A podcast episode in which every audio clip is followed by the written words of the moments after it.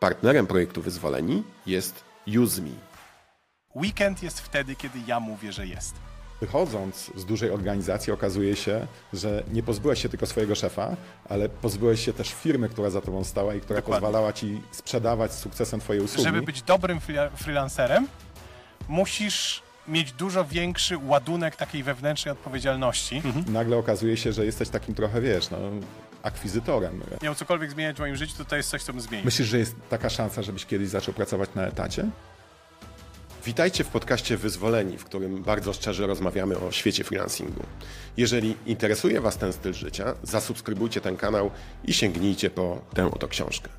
Dzisiaj moim gościem jest Paweł Tkaczyk, ekspert od storytellingu, grywalizacji i budowania brandów. Ale ja nie będę rozmawiał z Pawłem na temat marketingu czy szeroko rozumianej komunikacji. Zaprosiłem Pawła po to, aby porozmawiać z nim właśnie o freelancingu, o przedsiębiorczości i o tym, w jaki sposób definiować sukces. Zapraszam Was do tej rozmowy. Cześć Paweł. Cześć, Marku. Jesteś gotowy, żeby tak porozmawiać bez lukru i bez magicznych recept o freelancingu? Spoko, natomiast powiedziałeś, że nie będziesz ze mną rozmawiać o marce, to ja, wiesz, na wiele więcej tematów nie mam dużo do powiedzenia. Jak to nie? Masz, no masz mnóstwo tematów, do powie... mnóstwo rzeczy do powiedzenia. Człowieku, jesteś 20 ponad parę lat e, freelancerem, więc myślę, że twoja wiedza na temat freelancingu jest gigantyczna i ludzie bardzo chętnie posłuchają tego, co chcesz im powiedzieć. No Z właśnie. tym freelancingiem, wiesz, pamiętaj, że agencją zarządzam tak Ja naprawdę. wiem, To- ale od- do, te, do tego też dojdziemy, no ale mimo wszystko chyba jesteś postrzegany jako freelancer na rynku, Znaczy, tak myślę. staram się myśleć, że istnieją dwie osobne marki. Znaczy, jest marka mojej agencji i jest marka moja własna i one się w jakiś sposób uzupełniają. Natomiast to są dosyć osobne byty, również ze względu, nie wiem, na zespół, który nimi zarządza i tak dalej. To do tego dojdziemy, ok? Okej. Obiecuję. Nie uprzedzajmy faktów. Nie uprzedzajmy faktów. Natomiast na początek chciałem Cię zapytać o jedno słowo, które kojarzy Ci się z freelancingiem. Czy to jest wolność, samodyscyplina, samotność, może popularność, elastyczność, niepewność, a może sukces? Chciałem Cię zapytać o to słowo i zapytać, jak to słowo ewoluowało w ciągu tych dwudziestu paru lat? Wiesz co, wydaje mi się, że yy, głównym słowem, które bym powiedział, to, to by była odpowiedzialność. To Aha. znaczy, że żeby być dobrym freelancerem, musisz mieć dużo większy ładunek takiej wewnętrznej odpowiedzialności za siebie, za innych i tak dalej, i tak dalej, niż w momencie, kiedy pracujesz na etacie. Dlatego, że w momencie, kiedy pracujesz na etacie, to jest dużo takich bezpieczników wbudowanych w to wszystko. Jakby dobrze zaprojektowana firma ma te bezpieczniki wbudowane, że nawet kiedy ci się nie chce, nawet kiedy, yy, no wiesz, nie masz predyspozycji czy cokolwiek innego, to jest ktoś, kto cię poprowadzi, jest ktoś, kto cię popilnuje, jest ktoś, kto, cię czasem da przez łeb, e, po to, żeby było zrobione. Natomiast w momencie, kiedy jesteś freelancerem, no to jesteś sam sobie sterem, żaglem, okrętem i ta samodyscyplina, ta odpowiedzialność, ona jest dużo ważniejsza przy czymś takim, kiedy te bezpieczniki nie są wybudowane w ogóle, albo na przykład jeszcze ich nie wybudowałeś. Mhm, mhm. A jak przechodziłeś, jak zaczynałeś swoją karierę, bo de facto ty nigdy nie przechodziłeś e, w to miejsce, to byłeś świadom tej odpowiedzialności, czy to się jakoś, wiesz, zmieniało z czasem? Wiesz co, to jest tak. y, Ja wywodzę się z rodziny, gdzie moi rodzice też mieli przedsiębiorstwo, tak? Mieli firmę. Więc ja pracowałem na etacie przez kilka krótkich epizodów w moim życiu. Mm, I nie jestem do tego stworzony. Absolutnie zdaję sobie sprawę z tego, że nie jestem. Bardzo wcześnie założyłem e, swoją własną firmę. I oczywiście, że mając lat tam 19-20, kiedy zakładałem firmę, nie miałem absolutnie, nie, więcej miałem lat, przepraszam. Firma moja istnieje od 2000 roku, więc miałem 22 lata wtedy. 22, tak. E, więc oczywiście, że absolutnie nie zdawałem sobie sprawy z tego, w co się pakuje, y, jak to będzie wyglądało i tak dalej, i tak dalej, więc, więc y, no, uczysz się w trakcie, no. To wiesz to jest mega ciekawe, o czym mówisz, bo u mnie takim słowem jest wolność. I wbrew pozorom ona jest mega blisko tego, o czym ty mówisz, bo u mnie na początku ta wolność ko- kojarzyła się z taką ultraswobodą. E, natomiast ona rzeczywiście ewoluowała w coś, co bym określił jako odpowiedzialną elastyczność. Tak? Czyli zostałem z tą wolnością, tak jak ty zostałeś z tą odpowiedzialnością, ale ona jest dzisiaj Mhm. nieco inaczej definiowana, nie? jako coś, co, co rzeczywiście mamy, ale są e, tego pewne koszty. Ale- Tak, właśnie o to mi chodzi, że ja nie mam problemu z mówieniem wolność, tylko że wolność ze wszystkimi jej konsekwencjami. Mhm. Absolutnie, Czyli jak, absolutnie. jak nie zrobisz, to nie będzie zrobione, nie? Więc, więc E, tak. No, jak nie zrobisz, to nie tylko nie będzie zrobione, ale też twoja przyszłość może być bardziej skomplikowana, bo być może w przyszłości nie otrzymasz zlecenia. Tak, ze e, wszystkimi tego konsekwencjami. Tak, więc to, to, to myślę, że jest mega, mega no, ciekawa i rozbudowana sprawa. Jesteśmy, wiesz, że jesteśmy niemal w tym samym wieku? Ja jestem łysy, ale to ty jesteś starszy o, o, o, o 38 dni. Okej. E, Ja pamiętam w tych czasach, kiedy myśmy startowali, e, to były te czasy, kiedy zarządzanie i marketing e, to było to, co było na sztandarach, co każdy chciał ukończyć. Ja też chciałem ukończyć, ale, ale się nie dostałem. Za kiepski byłem. E, I chciałem się ciebie zapytać, dlaczego zdecydowałeś się na freelancing, czy być może wcześniej na, na otwieranie własnej agencji, skoro to był czas, kiedy korporacje były otwarte dla takich ludzi jak my, kiedy korporacje chciały z takimi ludźmi pracować, e, kiedy, wiesz, no one dawały obietnicę takiej stosunkowo prostej kariery. E, we Wrocławiu nie było roboty dla ciebie? Była, e, zresztą nie tylko we Wrocławiu. E, Ja, tak jak ci powiedziałem, na początku pracowałem na etacie. Tak, pracowałem. Ale e, w, u, siebie, u siebie, w sensie u swoich rodziców, czy... czy... Nie, znaczy u moich rodziców też, ale no jakby umówmy się, pracy u rodziców nie liczę jako miarodajnego wskaźnika tego, jak byłoby mi na etacie, tak? Więc, więc e, tutaj nie. W firmie rodziców uczyłem się i to jest, to jest e, właściwie coś, e, co, co było fajne, że się bardzo dużo nauczyłem. Natomiast pracowałem jako web designer w e, agencji, która się zajmowała projektowaniem stron internetowych, a potem po studiach pracowałem to już był czas, kiedy ja miałem firmę założoną jakby fizycznie, ale jej nie rozwijałem specjalnie. Czyli spółka istniała może w ten sposób, a, a nie rozwijałem jej specjalnie. Pracowałem wtedy e, w Krakowie dla firmy, która zajmowała się IT security, wydawałem dla nich gazetę, e, byłem, byłem redaktorem technicznym tam też przez e, pół roku mniej więcej tam pracowałem i no, nie nadaje się do pracy w takich strukturach, przede wszystkim dlatego, że jeśli rozmawiamy o jakichś tam, nie wiem, moich mocnych, słabych stronach, ja jestem dobry w cyferki, ale jestem słaby w ludzi. I Okej. e, dużo lepiej pracuje mi się w momencie, kiedy sam sobie ustalam warunki i biorę za to odpowiedzialność, absolutnie e, pełną odpowiedzialność, niż w momencie, kiedy wynik mojej pracy zależy od tego, czy ktoś uważa, że ja się krzywo na niego popatrzyłem i tak dalej, i tak dalej. A to są różnego rodzaju takie właśnie korporacyjne, widzisz, bo pytałeś o te korporacje. Ja e, mam dużą styczność z korporacjami, pracuję z korporacjami w tej chwili e, i zdarzało mi się y, właśnie obserwować te wszystkie takie dworskie intrygi, polityczne gierki i tak dalej, i tak dalej. I za każdym razem ja stwierdzam, że to jest po prostu nie dla mnie. Nie jestem w tym dobry, nie czuję się w tym dobrze. Pewnie są ludzie, którzy lepiej się w tym czują. Ja nie. I prowadzę firmę na swoich własnych zasadach. y, I dlatego też powiedziałem o tym słowie odpowiedzialność. Tak? Prowadzę firmę na moich zasadach i w momencie, kiedy ja uważam, że coś należy zrobić w taki sposób. I, yy, I to jest błędny wniosek i robimy to w taki sposób i jakby wybucha w twarz, to ponoszę tego pełną odpowiedzialność razem z pieniędzmi i tak dalej, i tak dalej. Więc, więc jak najbardziej. A myślisz, że udało ci się uniknąć tych dworskich intryg w firmie? Myślisz, że twoja firma jest od tego wolna? Nawet jeśli ludzie gdzieś tam pomiędzy, że tak powiem, sobą e, mają, to nie uczestniczę w tym. I, Okej, wiesz, okej, ja, ja mam zespół, ja mam zespół dosyć stały od, od Aha. Mhm. ładnych paru lat. Em, Ludzi, których bardzo cenię i ludzi, których mnie bardzo dobrze, którzy mnie bardzo dobrze znają. E, I oni sobie doskonale zdają sprawę z tego, że mogą próbować. Natomiast ja jestem na tyle tępy, e, że ja nie zauważę intrygi e, i tak Mhm. Okej, dalej. Tak, okej, więc, więc okej, wiesz. Nie jest mi to do niczego potrzebne, a im też nie jest do niczego potrzebne, bo wiesz, e, takie intrygi zakładam, że one też istnieją, dlatego że można nimi coś ugrać. Ze mną intrygą bardzo niewiele można ugrać, bo jestem tępy i jej nie zauważę. Po prostu, nie? Więc dużo lepiej jest do mnie przyjść i powiedzieć, słuchaj, potrzebuję tego i tego. No też zupełnie inaczej jest być e, podwładnym i musieć grać w te gry, Tak. A będąc, wiesz, e, właścicielem, który nie musi grać w te gry, tak? który jest jakby wolny od, od, e, od tego typu problemów. Natomiast ja ci muszę powiedzieć, że no ja jestem tym freelancerem od, od czterech lat i to, e, co sprawia, że ja dzisiaj nie mógłbym wrócić do korporacji, to jest chyba taki smog komunikacyjny. Okej. Okay wiesz, ilość, e, jak jestem u moich klientów i widzę ilość SMS-ów, które oni dostają, maili, mhm. CC, e, ukryte CC, e, telefonów, które są nieistotne, to jest coś, co by, wiesz, mnie totalnie zablokowało przed pracą. Nie wiem, czy też tak masz. Znaczy, czy starasz się... to bardzo mocno zależy chyba od kultury organizacyjnej. To znaczy, no, że są pewno. organizacje, które rzeczywiście jakby te tak zwane dupochrony mają na wszystkie strony zorganizowane.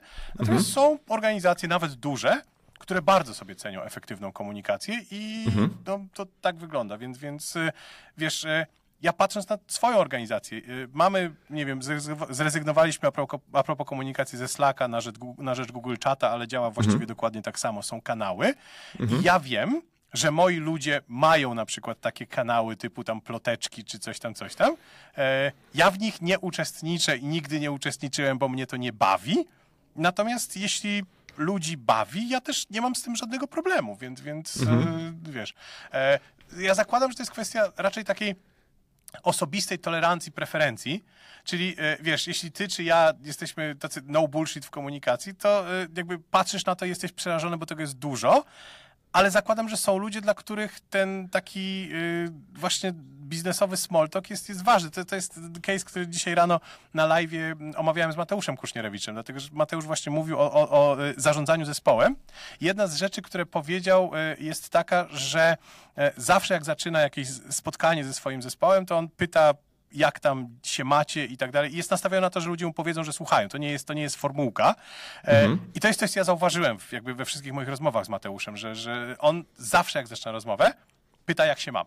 E, okay. I e, my się różnimy w, tym, w tej kwestii, że ja nie lubię tego small talku, natomiast e, dostrzegam również to, że ponieważ my rozmawiamy, to mam z nim lepszą relację. Ten small talk w jakiś sposób przekłada okay. się na to, na, na to budowanie relacji, więc właśnie są ludzie, którzy mają różne rzeczy i jeśli, nie wiem, zarządzałbym moją firmą w taki sposób, że wszyscy mają się komunikować tylko tak, jak ja chcę, e, to nie byłoby dobre. To, to nie jest dobre dla wszystkich ludzi.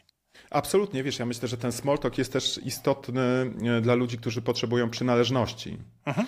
Nie, no bo ona jednak buduje jakąś, jakąś, e, jakąś więź między tymi ludźmi, czego nie mają freelancerzy, tak? No bo oni e, przez to, że są beneficjentami wyboru, no to niestety muszą za to zapłacić brakiem przynależności do konkretnej firmy. No, ale sami sobie projektu. szukają potem, wiesz, jakichś e, coworkingów, gdzie możesz tak. wspólnie oczywiście, pracować.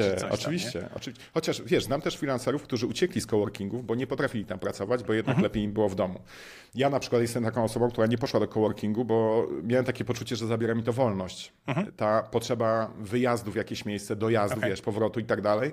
E, w szczególności, kiedy masz małe dzieci i, i musisz je tam w czasie dnia jakoś ogarnąć, to mi to sporo tej wolności zabierało.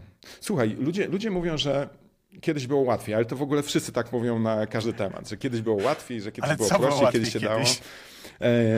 E, że kiedyś łatwiej było zostać freelancerem, bo nie było takiej konkurencji. Ja mam takie poczucie, że kiedyś w ogóle nie było takiej kultury korzystania z freelancerów. No więc właśnie o to chodzi, że y, wiesz, konkurencja konkurencją, ale nie mhm. było też klientów dla freelancerów, więc wcale nie było łatwiej. No, ty, ty, obserwujesz bardzo mocno, myślę, rynek konferencyjny, gdzie pojawia się, może nie obserwujesz, ale jesteś jego uczestnikiem, gdzie mhm. pojawia się mnóstwo do młodszych od nas osób, nie chcę mówić młodych, ale znacznie młodszych od nas osób. Myślisz, że dzisiaj łatwo jest w ogóle zostać freelancerem? Że to, że to wiesz, że to jest taka bułka z masłem, no wiesz, no tobie się udało, mi też się udało, wielu osobom się udało. Myślisz, że to jest łatwe? Mm, nie jest łatwe, natomiast jakby poziom łatwości tego się zwiększa, w sensie takim, mhm. ja też uważam, że dzisiaj jest łatwiej. Mhm. Tylko, że pamiętaj, że to jest miecz obosieczny, tak? To znaczy, że z jednej strony mamy kulturę biznesową, która akceptuje freelancerów o wiele mhm. bardziej niż lat temu tak. 20. E, a z drugiej strony, ponieważ ta kultura biznesowa akceptuje freelancerów, w sensie nie ma żadnego problemu, żeby oni zdobywali zlecenia, żeby y, pracowali też z dużymi firmami, to y, konkurencja jest większa, więc, więc ma swoje wady i zalety. I jeśli godzisz się na to, znowu z dobrodziejstwem inwentarza, całą odpowiedzialnością, proszę bardzo. Y, natomiast y, jest dzisiaj mnóstwo narzędzi. Ja uważam, że z, punktu takiego freelancer, fre- freelancerskiego, że, że tak powiem, jesteśmy w takim trochę punkcie przejściowym. To znaczy, że y, jesteśmy w takim miejscu, gdzie jednoosobowa firma jest w stanie dzięki automatyzacji, narzędziom i tak dalej zrobić niemal tyle, co kiedyś duża agencja, fabryka czy, czy cokolwiek innego. E, I dzięki temu mm, freelancerzy mają łatwiej, ale ci, którzy właśnie są myślący, przygotowani, a nie idą za tłumem tak jak wszyscy, czyli zasada 80-20. No, to prawda, wiesz, no mówi się, że w ciągu pięciu lat będzie freelancerów dwa razy więcej, tak? Mhm. W Polsce to ta, ta ilość rzeczywiście znacznie bardziej, znacznie intensywniej rośnie niż na świecie. Znowu to E, kwestia kulturowa. Jak, jak robisz sobie, nie absolutnie. wiem, porównujesz sobie badania pokoleń, tak? Pokolenie X chciało pracować w korporacji, to jest to, na co mi Tak. zwracałeś uwagę. E, pokolenie Y właściwie e, w dużej części chciało już pracować na swoim. Zetki, pamiętam takie badania jeszcze zanim oni weszli na rynek pracy, 70% mówili, że chcą pracować na swoim, dlatego że no, też wychowali się w domach bardzo często, w których rodzice mie- mieli swoje własne działalności, jakieś może niekoniecznie freelancerskie, ale własne biznesy. E, okazało się, że się da, no więc zakładam, że rynek te 70% zweryfikuje w jakiś sposób i nie wszyscy będą na swoim, ale to jest dużo większy procent niż, niż no, było 20 lat temu jeszcze. E, To prawda, ale w- to w, wiesz, w ogóle ten, e, to, to przywiązanie do pracy i wartość pracy w życiu się zmienia, więc to jest w ogóle, wiesz, ult- ultra, ultra ciekawe. Mówi Maja Gojtowska w mojej książce na ten temat, e, że kiedyś, wiesz, praca była dla ludzi niemalże wszystkim, a dzisiaj no, traci na tej istotności na rzecz e, jakiegoś tam przywiązania do hobby, do swojego zdrowia, do, do zupełnie innych tematów. To oczywiście czy nie się ewoluuje zgadzam, bardzo wiesz? szybko. Wiesz co, e, są badania polityki na ten temat. E, Znaczy nie, ale to, jak- Mhm. czekaj, bo ja mam trochę inne podejście, bo, bo y, jak y, pisałem grywalizację, książkę o grywalizacji, e, to tam właśnie grzebałem się wtedy w badaniach mm, Mhm. i y, praca w takiej definicji, jak my rozumiemy dwudziestowieczną pracę, masz w 100% Mhm. rację, zgadzam się. Tylko, że ta definicja pracy ona jest stosunkowo nowa. To znaczy, że Okej. my od rewolucji przemysłowej dopiero zaczęliśmy chodzić do pracy. Kiedyś, jak byłeś, wiesz, wikingiem albo chłopem pańszczyźnianym, to nie było podziału na pracę i niepracę e, i tak naprawdę miałeś tożsamość pewną. I ja zakładam, że my wracamy do tego, że my wracamy do tożsamości, czyli wiesz, jesteś freelancer, o zobacz, freelancer jest, jest tożsamością, a nie pracą. Absolutnie, Bardziej niż to jest część innego, mojej tak? tożsamości, absolutnie Więc, tak. więc Mhm. właśnie, e, więc to nie jest tak, że ty masz konkretne godziny, w których chodzisz do pracy i oczywiście możemy mówić o tym, że hobby jest ważne i tak dalej, i tak dalej, ale nie zgadzam się z tym, że praca jest mniej ważna. Ona po prostu wróciła do tego miejsca, e, które jest tożsamością twoją całościową, a nie fabryką, do której przychodzisz o 7 i wychodzisz o 15. No ale to też jest ultra zdrowe, nie? Że, Mhm. że jakby przestajemy dzielić e, na pracę i życie prywatne, tak jakby Mhm. praca nie była częścią twojego życia prywatnego. To wiesz, to też jest e, taki trochę błąd definicji, no bo jednak jesteś tą samą osobą, która, która Mhm. Właśnie, jest w tej nie fabryce. zostawiasz prawda? mózgu w fabryce. Absolutnie tak, abs- ani w domu, tak? W, Mhm. e, Więc masz, masz, jesteś tą samą osobą w obydwu miejscach. Em, Powiedziałeś kiedyś, mówiąc o markach komercyjnych, że sprzedaż można budować przez budowanie świadomości marki albo świadomości jej kompetencji, ale powiedziałeś też, że można stosować strategie oparte na pozostałych P. Czyli mieć najlepszą cenę, najlepszą dostępność, czy unikatowy produkt, czy usługę. Myślisz, że tak jest w przypadku freelancerów, czy tutaj jednak ta e, marka osobista jest absolutnie kluczowa? Mm, Nie, absolutnie uważam, że 4P marketingu, czy tam 4C w, bardziej współczesnym ujęciu, e, e, sprawdzają się i do kompozycji tego miksu potrzebne są wszystkie. To znaczy, że ym, wiesz, jeśli ludzie kupują od ciebie z powodu tego, kim jesteś, i to jest jedyny powód, to szczerze mówiąc, moim zdaniem, jako gościa, który odpowiada za budowanie firm, to jest źle zbudowana firma z potężnym, wąskim gardłem e, i trzeba temu przeciwdziałać, tak? Więc, więc y, ja uważam, że właśnie freelancerzy powinni bardziej zwracać uwagę na te pozostałe elementy tych, tych P w marketingu, bo jeśli nie, to skończycie z tym wąskim gardłem. No ciekawe co mówić, bo jak patrzę, wiesz, na wiele konferencji w Polsce i na jakość wystąpień, to mam czasem wrażenie, że ta marka osobista jest absolutnie kluczowa. Zresztą wiesz, Tylko, że, wystarczy wiesz spojrzeć co, na media zależy- społecznościowe. Zależy od branży, no bo jeśli rzeczywiście ym, tak naprawdę rozmawiamy o gościu czy, czy gościuwie, którzy występują na scenie, e, to dwie rzeczy. Po pierwsze, oczywiście, że ich zarobki zależą od jakości dowożonej przez nich pracy. To jest, to jest jeden kawałek, ale mój argument o wąskim gardle pozostaje, dlatego że jeśli jedynym twoim źródłem przychodów jest występowanie na scenie, to to jest potworne wą- wąskie gardło, które należałoby zlikwidować, bo jak skręcisz nogę, no to kończą ci się przychody. I zobacz, a propos tego, kim jesteś, tak? Niezależnie od tego, kim jesteś, jak skręcisz nogę i nie możesz wyjść z domu, to kuna No to nie masz sprzedajesz, więc, więc Tak. no, to jest słabe. E, No to ciekawe, co mówisz. E, Myślę, że wiele osób mogłoby się nad tym zastanowić, E, ale chciałem się ciebie zapytać o jeszcze jedną twoją wypowiedź. Powiedziałeś kiedyś, zawsze jak ludzie pytają mnie, jak zacząć, to mówię im, idź pracować do kogoś przez pierwsze kilka lat swojej kariery, bo wtedy uczysz się na błędach za cudze pieniądze. Tak. Pełna, pełna zgoda. Pełna Tutaj zgoda chciałem- i znowu, gdybym zmieniał to, miał cokolwiek zmieniać w moim życiu, to to jest coś, co bym zmienił. Znaczy, dłużej pracowałbym u kogoś na Mhm. etacie, e, żeby się uczyć za ich pieniądze.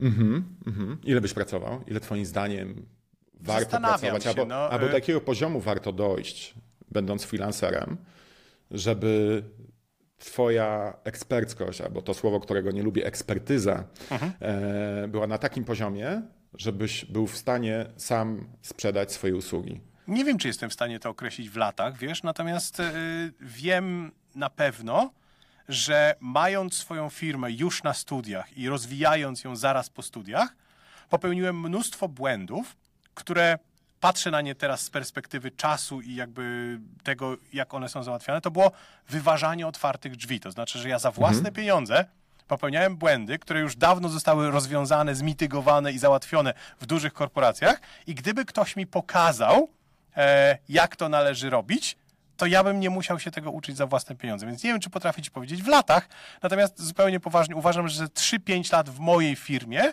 e, może nie zmarnowałem, tak, ale poświęciłem na to, żeby uczyć się rzeczy, które firmy o ustalonej pozycji mają rozkminione. I to nie jest rocket science wcale. No dobra, no to teraz pytanie w drugą stronę. Czy można przespać ten moment? Czy Pewnie można tak, to, prze... Znaczy inaczej, y, y, przespać. Nikt cię nie trzyma w korporacji. Natomiast y, jeśli jest ci dobrze w korporacji, to nic nie stoi na przeszkodzie, żebyś tam został do, nie wiem, momentu, kiedy ludzie, wiesz, są takie momenty zwrotne, kiedy ludzie podejmują zmiany, zmiany w karierze, czyli na przykład, nie wiem, odchowałeś dzieci. I one już wychodzą z domu i jakby stwierdzasz, że nie potrzebujesz już tej stabilności, wiesz wystarczająco dużo. I, I teraz e, być może uznasz to za moment przespany, no bo mogłem wyjść 5 lat po rozpoczęciu pracy w korporacji, a nie 20. E, no ale uważam, że nie ma złego momentu. W sensie takim, że jeśli jest ci dobrze, no to zostajesz, jak ci jest źle, no to idziesz. Aha. Okej, no to wobec tego krok wstecz. Mhm. Czy można Twoim zdaniem w ogóle zacząć bez marki osobistej? Czy po studiach jest taka szansa, żeby zostać freelancerem, skutecznym Bez żadnego Wiesz, bo, no, no widzisz, że bo ja no, pewnie też rekrutujesz ludzi do, do siebie, do firmy. Ja rekrutuję ludzi do, dla moich klientów.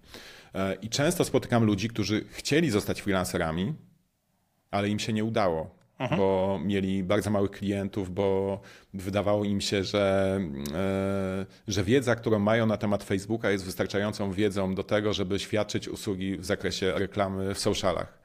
I chciałem się zapytać e, Cię, czy uważasz, że da się nie, nie, nie mając jakiegokolwiek doświadczenia i takiej ogłady korporacyjnej czy firmowej, bo to nie musi być korporacyjna, zostać skutecznym freelancerem? No nie, to czekaj, poprzednie pytanie było trochę inne. Dlatego, że zadałeś poprzednie Okej. pytanie, czy bez marki osobistej można, a teraz No, no pytasz, to- czy bez doświadczenia można. To są dwie różne rzeczy. Okej. E, I teraz uważam, że bez marki osobistej można, w sensie Mhm. takim, że mnóstwo firm, firm, bardziej freelancerów, ale firm również, zaczyna z zerową świadomością marki. Natomiast Mhm. e, nie da się tego zrobić bez odrobienia zadania domowego, które nazywa się Product Market Fit, to znaczy, że dopasowanie produktu do rynku. E, firmy upadają i freelancerzy upadają, dlatego że produkt i rynek do siebie nie pasują. Czyli mówiąc po ludzku, sprzedajesz coś, co nie jest nikomu do niczego potrzebne, E, albo no, nie dowozisz jakości, która, która jest potrzebna ludziom i tak dalej, i tak dalej. Więc, więc y, ja nie uważam, że marka osobista jest potrzebna, natomiast odrobienie tego zadania domowego i minimalny poziom umiejętności w momencie, kiedy decydujesz się coś robić, no bo wiesz, jeśli ja dzisiaj otworzę firmę, która e, będzie produkować, nie wiem, kiełbasę, e, na rynku, który tej kiełbasy potrzebuje, bo jakby nie jestem jedynym dostawcą tej kiełbasy. Mhm. jestem ku nas skazany na sukces, chyba że nie umiem zrobić tej kiełbasy. Wiesz, Mhm, jak ona jest niesmaczna, niedobra i tak dalej, i tak dalej, no to choćbym zrobił, wiesz, zadanie domowe, to nie dowożę. Więc, więc marka osobista nie ma z tym nic wspólnego.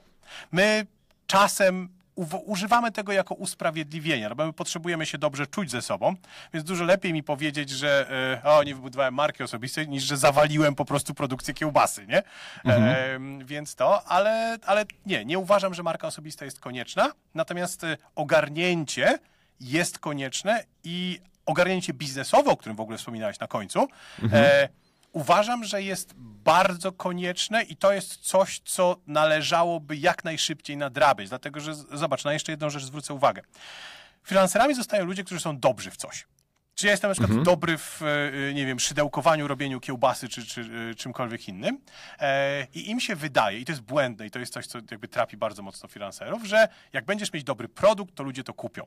To dzisiaj jest nieprawdą. Absolutnie to jest, to jest nieprawdą. I teraz jeśli nie masz tej okłady biznesowej, czyli robisz dobrą kiełbasę, ale nie masz okłady biznesowej, wyprzedzi cię ktoś, kto robi albo równie dobrą kiełbasę i ma większą okładę biznesową, albo robi nawet trochę gorszą kiełbasę, ale nadal ma okładę biznesową, czyli jakby potrafi sprzedaż, marketing i tak dalej, i tak dalej. I to jest ten zestaw umiejętności, nad którym freelancerzy powinni pracować na samym, samym początku, bo nic nie zarobisz. Zobacz, a, a propos dwóch rzeczy. Jeśli masz dwa obszary, produkcję i sprzedaż, to nic nie zarobisz. W momencie, kiedy nic nie wyprodukujesz, ale nic nie zarobisz również w momencie, kiedy wyprodukujesz, ale nie potrafisz Nie sprzedać. Więc sprzedaż jest dużo bardziej kluczowa dla freelancera, umiejętność sprzedaży e, swoich umiejętności jest dużo bardziej kluczowa niż e, no, jakość, nad którą można szybko pracować, e, poprawiać, natomiast no, sprzedaż ciężej. No to jest, ta sprzedaż to jest y, ultra ciekawy temat, bo to jest rzecz, która sprawia, że wielu freelancerów po prostu wraca na etat. No tak. Bo do tej pory, będąc Ktoś za ciebie sprzedawał. Tak, ktoś za ciebie sprzedawał. E, I o ile wiesz, ogarniesz tematy jakieś prawne, finansowe, bo one są łatwe. Mhm. E, a na dodatek jesteś osobą, która może nie gardziła, ale nie doceniała e, tego elementu sprzedaży, to może się okazać, że bardzo szybko się potkniesz, bo ta sprzedaż jest po prostu kluczowa.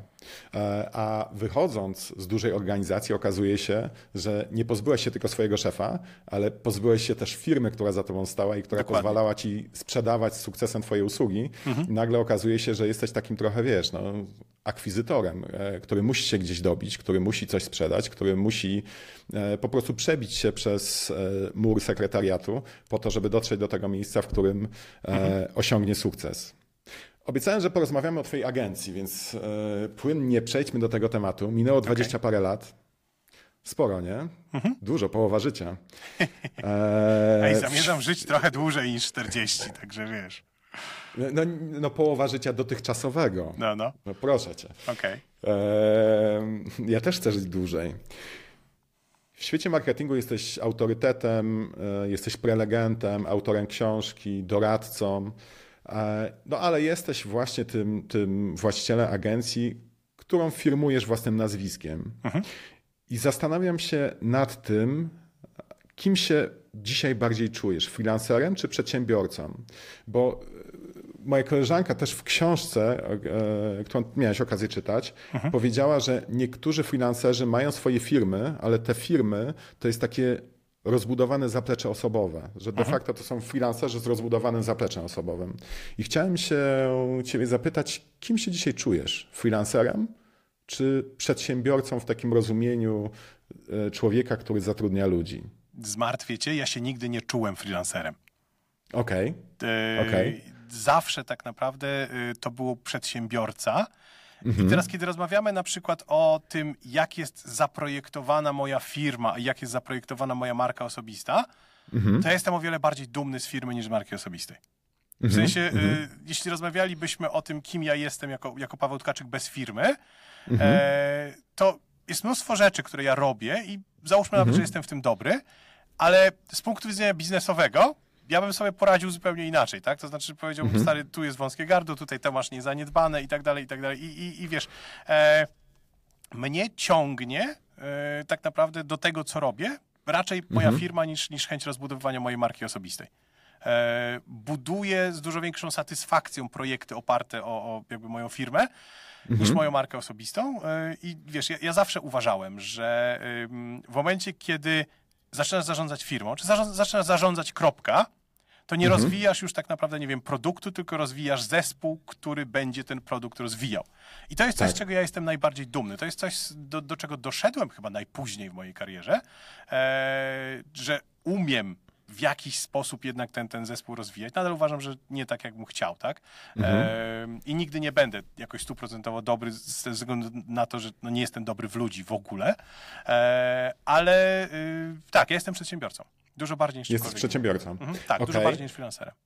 A czym się różni wobec tego ta rola przedsiębiorcy, którą pełnisz, Mhm. i rola freelancera, do której może mniej się przyznajesz, no ale ją jednak pełnisz? Mhm. Co daje ci, bo powiedziałeś o kilku rzeczach, ale gdybyś mógł to rozwinąć, co więcej daje ci to bycie przedsiębiorcą versus bycie freelancerem? Przynależność? Satysfakcja. sprawczość? Nie, nie, Satys- satys- satysfakcję, wiesz. Satysfakcja z wybudowania czegoś, co jest większe ode mnie i nie zależy ode mnie. W sensie takim, że, że y, wiesz, y, ja jestem mega dumny z tego, a propos wolności, o której rozmawiamy, tak? Jestem mega dumny z tego, że moja firma bez żadnego problemu sobie radzi beze mnie. I bardzo dużo wysiłku włożyłem w to, żeby ona sobie bez żadnego problemu radziła beze mnie. E, I wiesz, to jest problem, który freelancer ma. To znaczy, że mnóstwo freelancerów e, buduje biznesy wokół siebie, tylko że wybudowanie takiej zależności, że jeśli ja jestem, to pieniądze są, mnie nie ma, pieniądze przestają się pojawiać, e, jest zgubne. Możecie No to jest- satysfakcjonować. w- Tak? Marka osobista z rozbudowanym zapeczem osobowym. No więc wiesz, możecie to fascynować na samym początku, ale na dłuższą metę taka struktura jest nie do utrzymania. Do freelancera również nie. E, I wiesz, może mamy trochę różne definicje tego freelancera, ale dla mnie freelancer to jest człowiek, który wybudował sobie e, wokół siebie i swojej pracy źródło e, przychodu. Natomiast w momencie, kiedy zaczynasz to skalować w taki sposób, żeby no właśnie był zespół, który tym zarządza i żeby to ciebie nie potrzebowało fizycznie, to zaczynasz być już przedsiębiorcą dużo bardziej. I teraz, y, y, o, o, kiedy rozmawiamy o tym takim okresie transformacyjnym, ja uważam, że jest dobry czas na freelancerów, e, dlatego że e, to się zaczęło, może nie zaczęło się od książki, ale jedna z tych takich lepszych książek o freelancingu, czyli Company of One, e, ona mówi o tym, że skalujesz firmę, automatyzując procesy, a niekoniecznie zatrudniając ludzi do tego. I to jest coś, co freelancerzy dzisiaj pot- mogą, potrafią zrobić e, i tak to powinno wyglądać. Natomiast, e, e, wiesz, no, ja skaluję przychody, budując zespoły, które zajmują się zadaniami i ja nie muszę tam być obecny, tak? I one nawet nie, nie kręcą się wokół mojej marki osobistej i tak dalej, i tak dalej. A obok tego jest sobie Paweł Tkaczyk, e, który jest z jednej strony, kiedy rozmawiamy o strukturze marki, on jest energizerem dla mojej agencji, czyli, czyli tak naprawdę jest pewnego rodzaju punktem wyróżnienia dla mojej agencji, ale z drugiej strony jest mnóstwo klientów agencji, którzy przychodzą dlatego, że my mamy dobre produkty i usługi, a nie dlatego, nie dlatego, że że Paweł Tkaczyk, bo, bo właściwie mogliby zatrudnić kogoś, kogokolwiek innego, więc, więc z czegoś takiego jestem najbardziej dumny. Czyli Midea jest sprzedawalna bez Pawła. Tak, Midea ma wartość i będzie generowała przychody bez Pawła. Aha, aha. No to Dzięki jest czemu mega Paweł wartość. może jechać na urlop i się nic na wielkiego nie dzieje.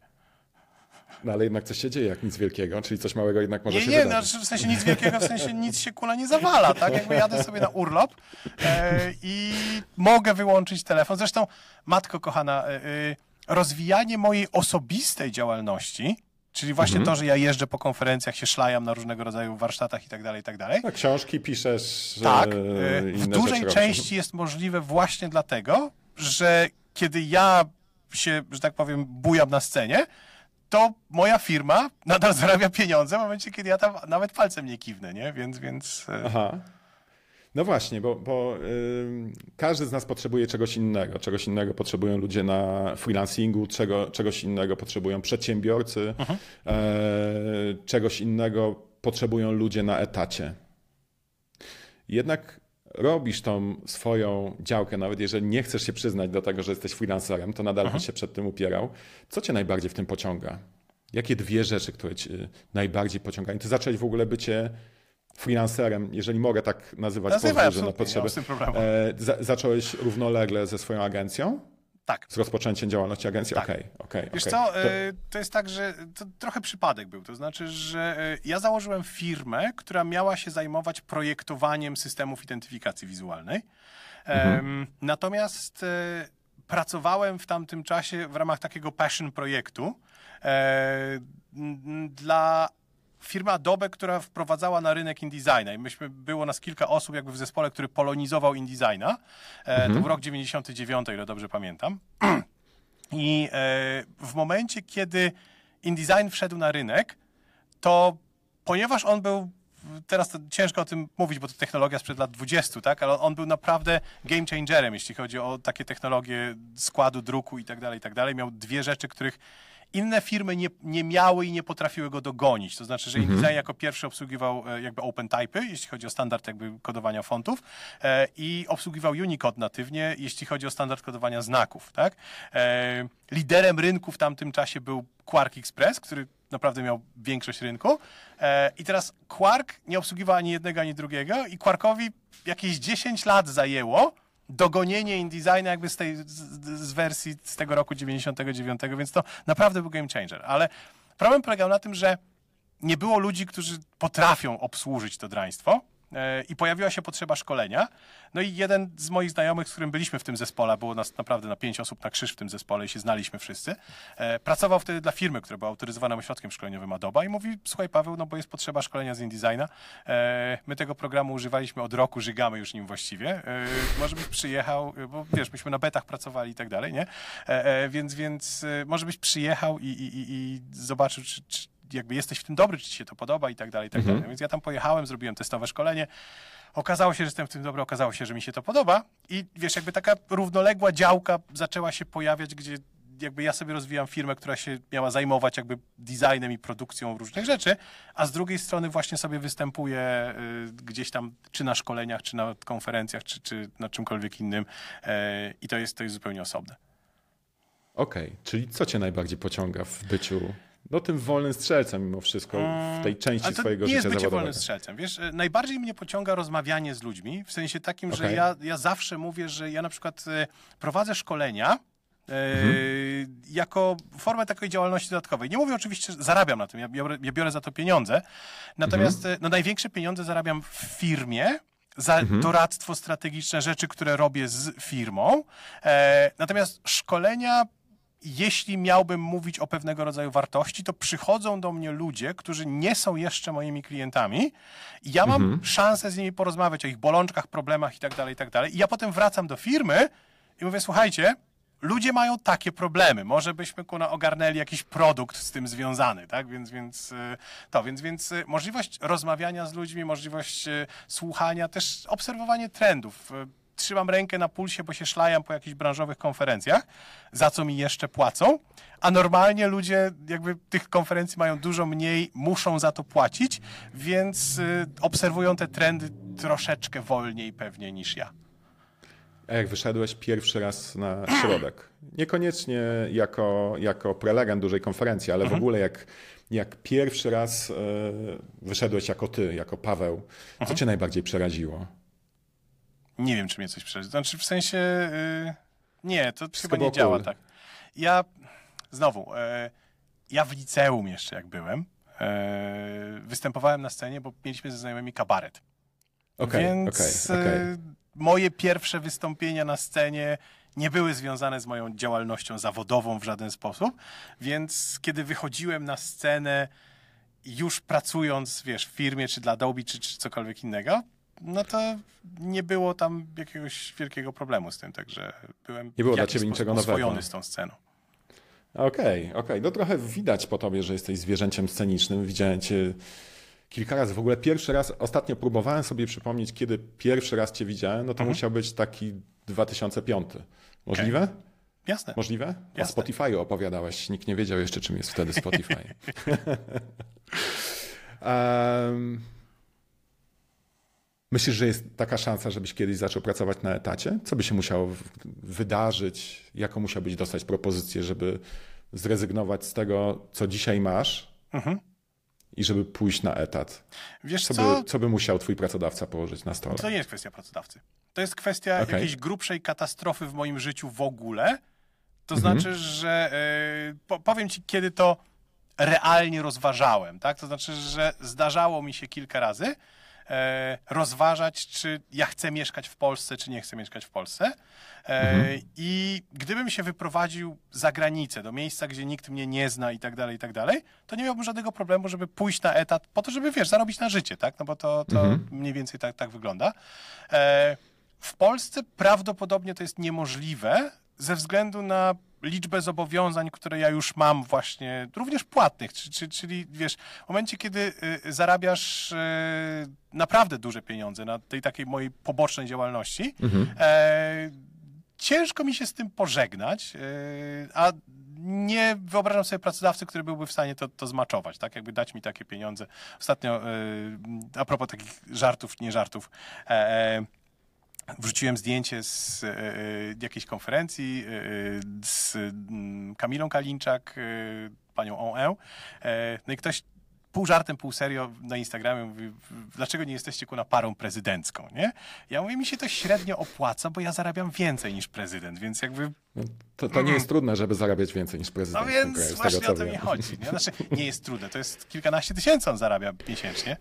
Natomiast, y, no jeśli właśnie prowadzisz No. firmę, jesteś freelancerem, przedsiębiorcą, kilkanaście tysięcy miesięcznie, y, y, to wtedy to nie jest trudne, tak? Ale no Jest zakładam, w że... zasięgu, tak powiedzmy. Tak, jest w zasięgu. No, no, natomiast Mhm. no, nie no, są ludzie, którzy zarabiają y, y, mniej i, i ta średnia krajowa jednak wynosi mniej niż za, zarabia prezydent. Oczywiście, nie? że tak, oczywiście, że tak. Mówię o pewnym poziomie, do którego się Mhm. dochodzi, w którym no, są troszeczkę inne możliwości, również finansowe. Kiedy obserwuję Twoją karierę i dziedziny, którymi się zajmujesz i zajmowałeś, przed chwilą w- wspomniałem o technologii, o, Mhm. o Spotify'u. I kiedy widzę, że zajmujesz się markami komercyjnymi, osobistymi, storytellingiem, dziesiątkami rzeczy, bo rzeczywiście jesteś osobą niezwykle wszechstronną, zastanawiam się, czy do bycia skutecznym, w tym skutecznym freelancerem, potrzebna jest w ogóle elastyczność. Wiesz, zastanawiam się nad tym, dla kogo jest freelancing, kim trzeba Twoim zdaniem być, jakie mieć cechy, a jakich mieć nie można, żeby być skutecznym w byciu freelancerem. Mm, nie wiem, czy jestem w stanie mówić za innych. Ja mam Mów problem z autorytetami. To jest jakby coś, co mnie bardzo dyskwalifikuje jako pracownika. E, mam problem, tak jak ci mówiłem wcześniej, z rozumieniem ludzi. W sensie takim, że ja jestem bardziej człowiekiem od cyferek niż od empatii i tak dalej. Jestem mało empatyczny. E, I to mnie dyskwalifikuje do pracy w jakichś takich dużych zespołach, w których e, jakby, wiesz, e, coś tam zależy od mojego e, spojrzenia na innego człowieka, no, m- mówiąc to w bardzo dużym skrócie, ale to ja. Ja zakładam, że, że y, tak naprawdę każdy, kto decyduje się na etat lub na freelancing, ma swój własny zestaw takich właśnie, wiesz, potrzeb, bolączek, słabości i silnych stron, e, które się przekładają na to, że, że ktoś zostaje freelancerem. Nie, więc nie wiem, czy jestem w stanie ci odpowiedzieć na to pytanie. A gdybyś miał wobec tego wskazać takie trzy elementy Twojego sukcesu, trzy fundamenty Twojego sukcesu, pewnie elastyczność byłaby gdzieś w tym Elastyczność wachlarzu. tak, natomiast wiesz co, ja jestem nerdem. E, Nerdem Mhm. w sensie takim, że nerd to jest ktoś, kto się zagłębia w jakiejś tam dziedzinie, bo ty mówisz o tym, że a, e, ja jestem wszechstronny, y, że różne, różnymi rzeczami się zajmuję. To nie wiem, czy to jest do końca prawda. W sensie takim, Mhm. Okej. że jest jakiś taki mega trzon tego, co robię. To znaczy, że ja się zajmuję marketingiem, ale no dobra, jestem strategiem i Mhm. zawsze staram się mówić o tym w ten sposób. Na koniec dnia moi klienci, niezależnie od tego, jaki produkt ode mnie kupują, oni chcą, żeby ich klienci kupili proszek do prania A, czyli ich proszek, a nie proszek do prania B, czyli proszek od konkurencji.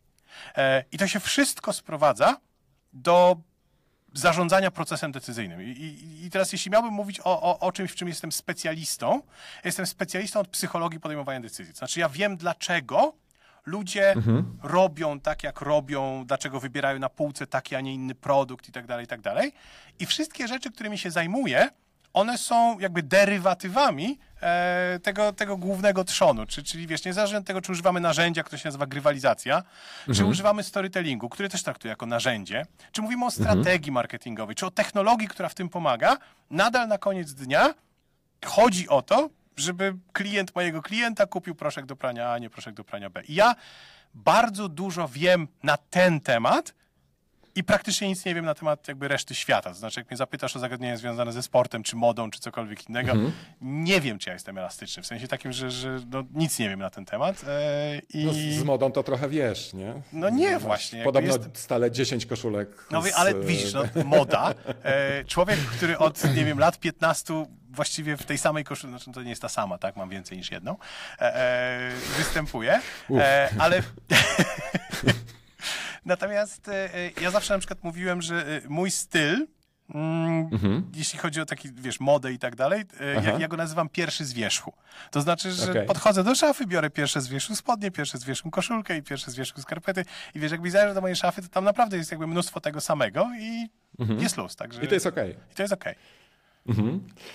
Na koniec chciałem Cię zapytać jeszcze o jedną istotną rzecz, bo ym, kiedy ja przeszedłem na freelancing, jestem tutaj 4 lata, ludzie wiele razy pytali mnie, ile, zarabia, ile zarabiam. Czy zarabiam więcej niż na etacie, czy mniej na etacie. Ale ja nie chcę Cię pytać o to, ile zarabiasz. E, chcę Cię zapytać o, o zupełnie coś innego, bo uważam, że sukces nie jest definiowany tylko przez pieniądze. E, I chciałem e, się zapytać właśnie o Twoją definicję sukcesu. Gdybyś miał powiedzieć, jak definiować sukces. Bo wiesz, bo problemem jest to, że ludzie, którzy odchodzą na freelancing z korporacji, często próbują jakoś ten swój, swój sukces e, przełożyć na jakieś KPI. -e. I często, no niestety, no to, co jest najłatwiej policzyć, e, to są e, pieniądze i to jest często ślepa droga. Gdybyś miał powiedzieć, dać trzy lekcje dzisiaj na temat sukcesu, jak go mierzyć, jak ty go mierzysz, to co byś powiedział słuchaczom tego podcastu? Nie wiem, czy jakby dałbym trzy lekcje takie in general, bo ja znowu nie jestem w stanie mówić za innych, ale y, dobra, mam, mam dla ciebie kilka, nie wiem ile, zaraz zdecydujemy ile opowieści, dobra? Okej. E, pierwsza mi od razu przyszła do głowy.